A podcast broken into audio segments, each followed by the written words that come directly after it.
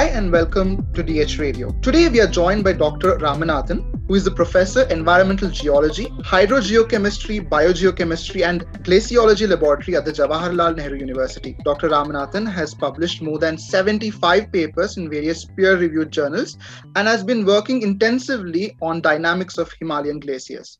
Hi, Doctor, and welcome to DH Radio. Yeah, welcome. Doctor, my first question to you is Could you describe for us the geographical aspects of the western end of the Himalayas? See, the geographical aspects which Himalaya is a very continuously rising mountain.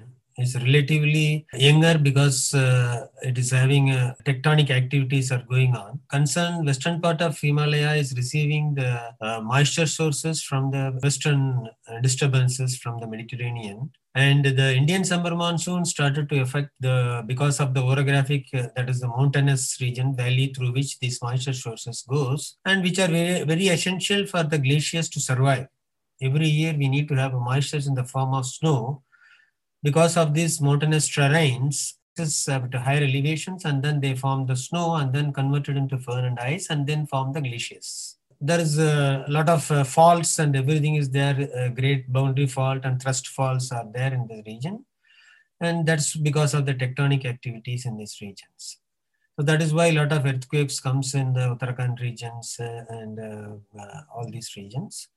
So we have um, uh, glaciers, we have earthquakes, we have landslides. all these happens in these regions of these higher elevations above 3000 meters in the Himalayas also uh, professor there are theories about recently in chamoli district we saw a mm-hmm. massive mm. deluge now there, there are mm. certain theories like uh, you know what could have happened like according to you what is the most likely scenario and uh, what do you think that things might have happened there which led to this huge deluge there so as far as the remote sensing data is available because from this uh, uh, canadian that uh, starts uh, author from that. Uh, uh, it is mainly because of the ice fall, that is hanging glaciers or the avalanches. We call it avalanches. It's a mixture of ice, rocks, and sediments, which at higher altitudes above 5,600 meters, there is around 0.2 kilometers of mass has been falling. Even this type of avalanche has been reported in the same locations in 2016 also published in uh, uh, scientific journals. And that is actually uh, falling into these streams, meltwater streams in the, coming from the snow and the ice. And this forms temporary obstructions, that is, forms lakes, temporary lakes, we call it as a temporary dam, which is a mixture of rock, sediments, and ice.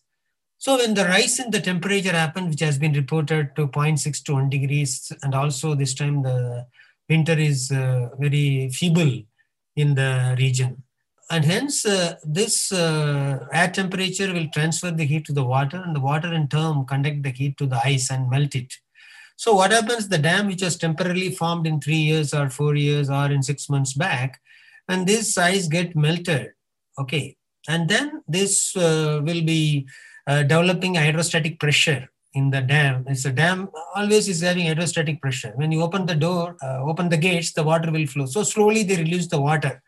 So in order to avoid the disaster in the dam. But here what happens, uh, because there is no control here, when this ice melts, uh, all these become a porous material and then push these uh, tools, uh, angular tools like rocks and rocks, and then push it down. And then that leads to the avalanche and disasters happening in the downstream region. And what about the glacial uh, burst that uh, people were talking about, uh, Professor? So here, he, th- that is also another reason, but here it has not happened. Okay. Because it was uh, already observed in that the it is 2013 that was happened there. Mm-hmm. Uh, but here it is not uh, due to the glacial outburst. One is the cloudburst, another one is the glacial lake outburst floods.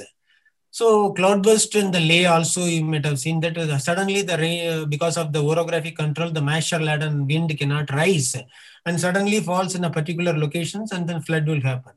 So that is happening in the Nepal-India border also. But in this case, this too is uh, so far ruled out okay. because we don't. We have to do a lot of investigations and a lot of uh, research has to be carried out in this and also uh, you know in, in, such geography right like such incidents are they mm-hmm. common in uh, you know other places which share a similar geography are there any examples as such No, no, Alps, if you see the Alps regions, European regions, they have this problem of this uh, temporary dams formed, moraine dams, ice dams in the lakes, and then they they handle it uh, uh, because here what happens when you have the we have high, high resolution satellite data. Mm-hmm. so two meter one meter resolutions has come. Isro is well equipped with all these things. Only thing we need a, a team which is dedicated to this type of monitoring.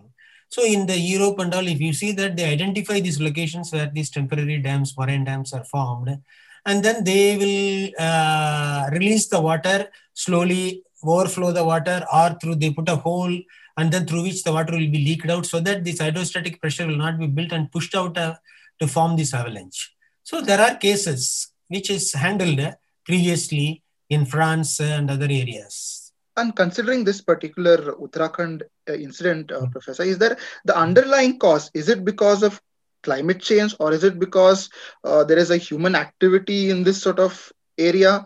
Or suppose if hmm. you know there is no human activity would such incidents would have gone unnoticed? Like what do you think? See you talk about the climate change. Climate change induced by human only.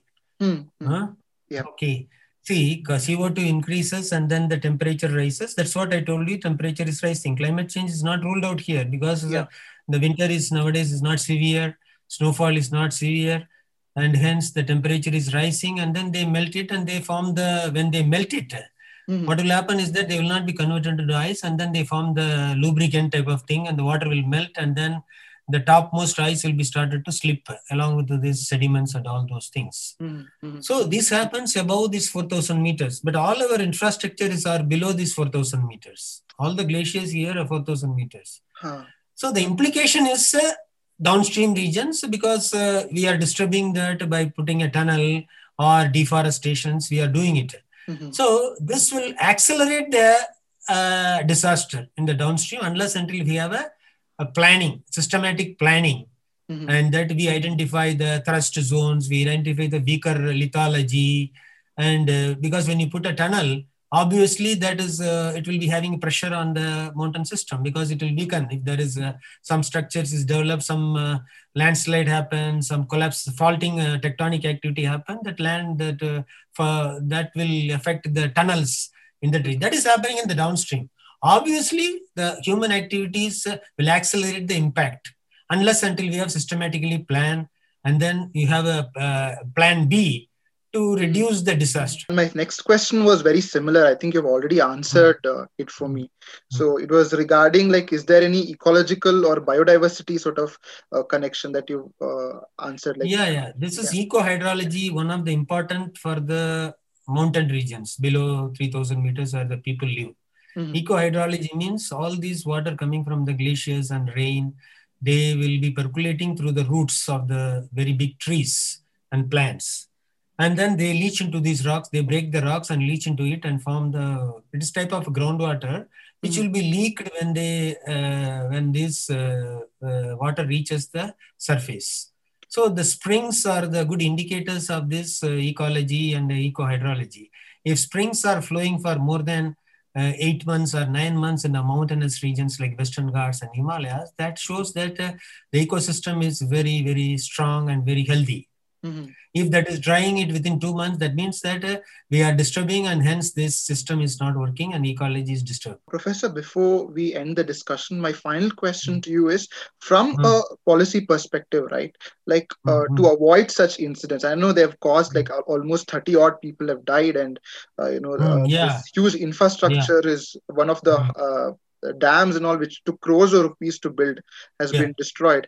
And from mm. a policy perspective what do you think must be done? Or is there uh, any engineering solution uh, to this problem? See there is no such engineering solution. It's a combination of these different uh, techniques. Mm. one is the traditional knowledge then is the green technology and then the uh, uh, engineering scientific knowledge and engineering. Combinedly only we can do the solutions in this one so as I told you that we should strengthen our monitoring systems, dedicated research centers or dedicated satellites has to be there for this type of thing to monitor so that when you identify such a problems because it will climate change will induce this melting and then this will is going to happen so it may happen uh, even we don't know now even it will happen within another one four days or five days within 10 days or one month because another uh, obstruction will break.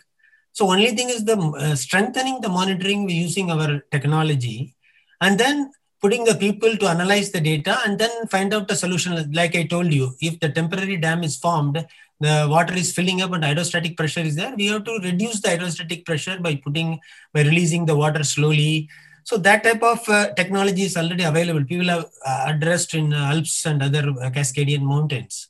So we can do that one. Only thing is that policy uh, like no, uh, like Himalayan ecology, Himalayan glaciology, Himalayan water resource. These are very important for us. So we should have a dedicated center, or even the like Ministry of uh, Jal Shakti is there. Similarly, we should have sub centers for the Himalayas, especially one centers or sub uh, ministry should be developed because mountainous region, for example, Western Ghats, Eastern Ghats, Himalayas, these are very important water resources and ecological this thing we should have a dedicated ministry to address this and uh, pull the scientific and technological expertise, and then we can always handle it uh, uh, without disturbing the ecology and environment. Minimum disturbance and maximum benefit. That's what we have to disturb, but we, we should be disturbing at a minimum so that uh, it will not impact it. Because the natural hazards never kills the human being. Because we know this is going to happen in this place. Mm-hmm. Only thing human interfere with that and without taking precaution, the human disaster will happen. Otherwise, only property will be collapsed or whatever will be lost. All right, Professor. Thank you so much for giving your inputs to Deccan Herald. It was we are very grateful for you to uh, for these inputs. Thank you so much, Professor. Yeah. Okay. Thank you. Thank you. That's all in today's episode. Tune in this evening on our news update podcast from the newsroom to catch all the exciting developments of the day and to get the news while it's still budding. For latest news and updates, log on to www.deccanherald.com. Check out our e-paper at www.deccanheraldepaper.com. To read news on the go, sign up to our Telegram channel t.me slash News. Keep up with the news from your interested sphere by downloading the all-new Deccan Herald app, in which you can personalize, have a quick glance at news shots, check highlights and even listen too. You can get it from Google Play Store and Apple App Store, and you can find the links to the same in the description.